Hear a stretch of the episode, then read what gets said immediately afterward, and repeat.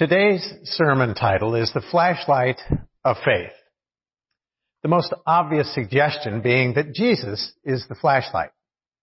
Perhaps that is too easy and oversimplified because when it comes to the mysteries of life and faith, most analogies can never hold up completely.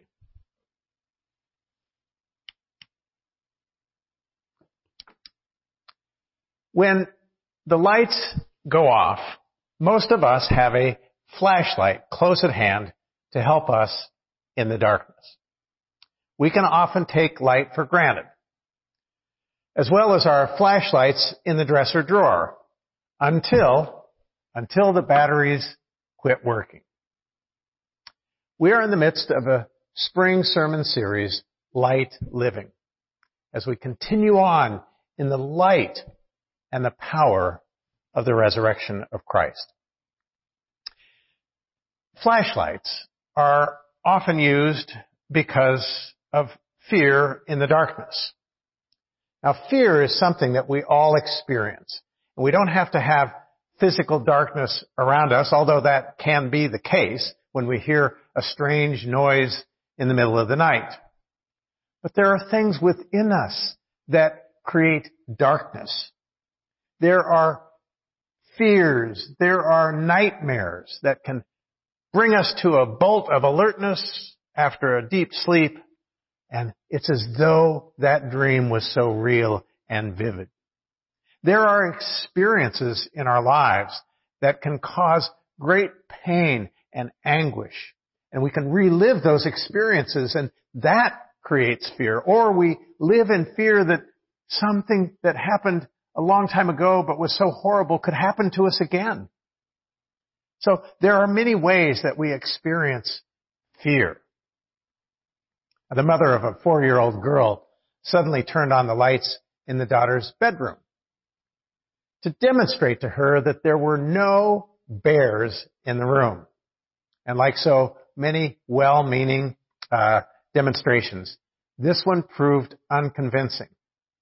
The kind of bears I see, said the girl, are the kind that only come out in the dark. Unless we think children are the only ones who are afraid, we need to think again, especially when we are thrown out of our normal circumstances and staring at an unknown immediate future. Fear can cause us to abandon our convictions. Did you know that when the Titanic went down, many of the lifeboats were only half full. Yet people, by the hundreds, were left behind to drown because of fear on the part of those in the boats. A certain swimmer succeeded in making his way to a half-empty boat, and he clutched the side and he tried to climb in, but no one lent him a hand. In fact, a woman took an oar and pounded his hands until he could no longer cling to the side of the boat and he dropped back to his death. She did it not because there was no room in the boat, but because she was brutalized by fear. Fear can cause us to set aside all our convictions and turn us into beasts. Fear can be one of the most dangerous and worst things in life especially when it takes over and, and has a mind of its own. It's as, it's as though we have blinders on.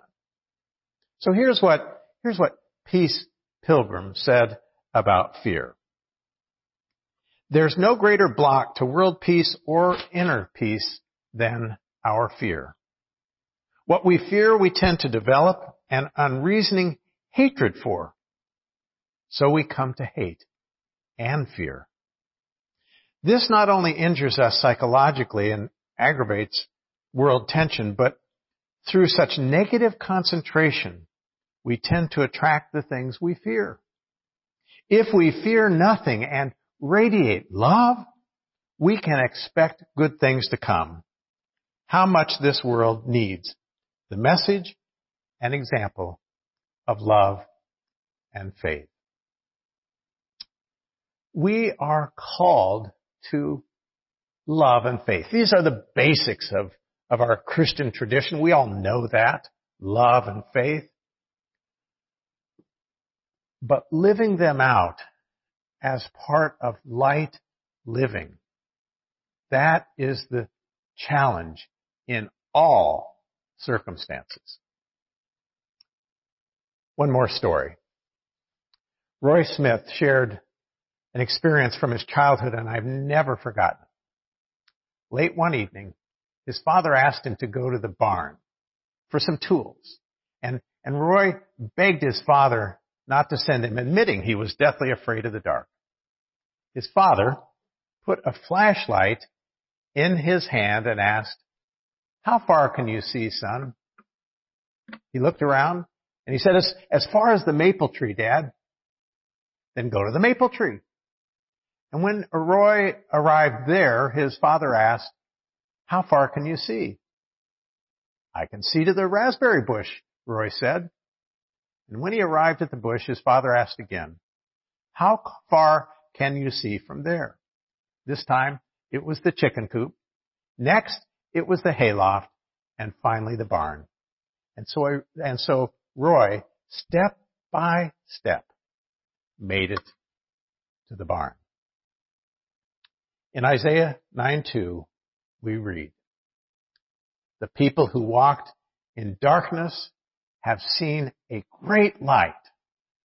Those who lived in a land of deep darkness, on them has light shined." You see, the energy source, the energy source of all living is Jesus Christ. In my Sunday school experience, I learned about this source and this energy.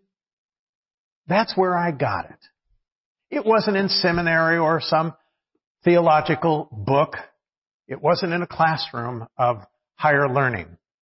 No, I came to know Jesus as the light and as the energy source of my inner life through the faithful witness of Sunday school teachers when I was at a very impressionable age.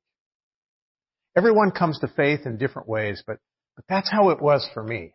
I came to know that Jesus is the energy that we can't put into words, but it's that which, which gives us the, the capacity to live in love, to not live in fear, and to share the light.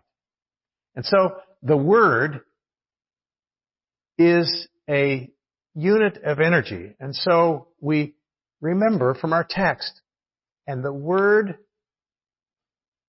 was with God, and the Word was God.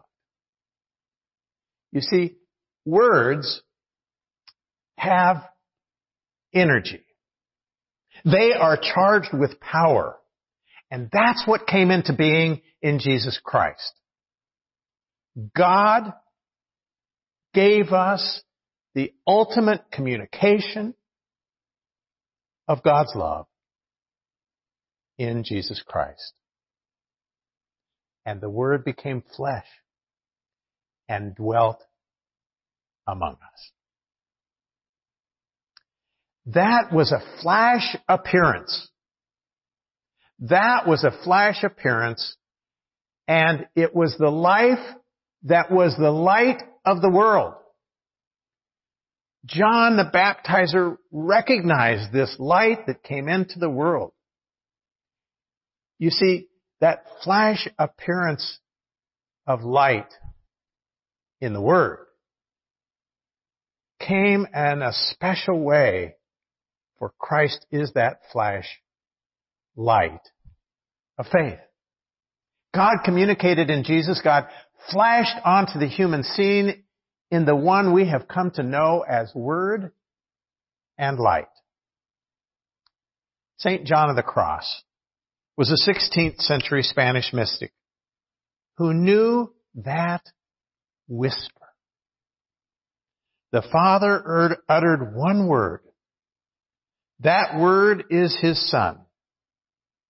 And God utters him forever in everlasting silence. And the soul to hear it must be silent. We are not the source of the word, nor are we the light. It is the flashpoint. It is the flashlight of faith. You see, Jesus flashed in the flesh of his body. Jesus as light flashed in his physical body for just a few brief years. And we, by faith, have come to know him as the flashlight of faith. The one who gives us guidance in outer darkness, yes, perhaps, but in inner spiritual darkness. And we've all been there. And we turn to that light, that one who can be trusted to accompany us through all the difficulties and darknesses of life.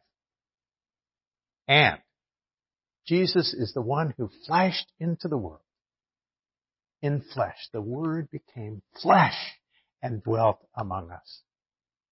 And that light keeps on shining. It's a light that the darkness cannot put out.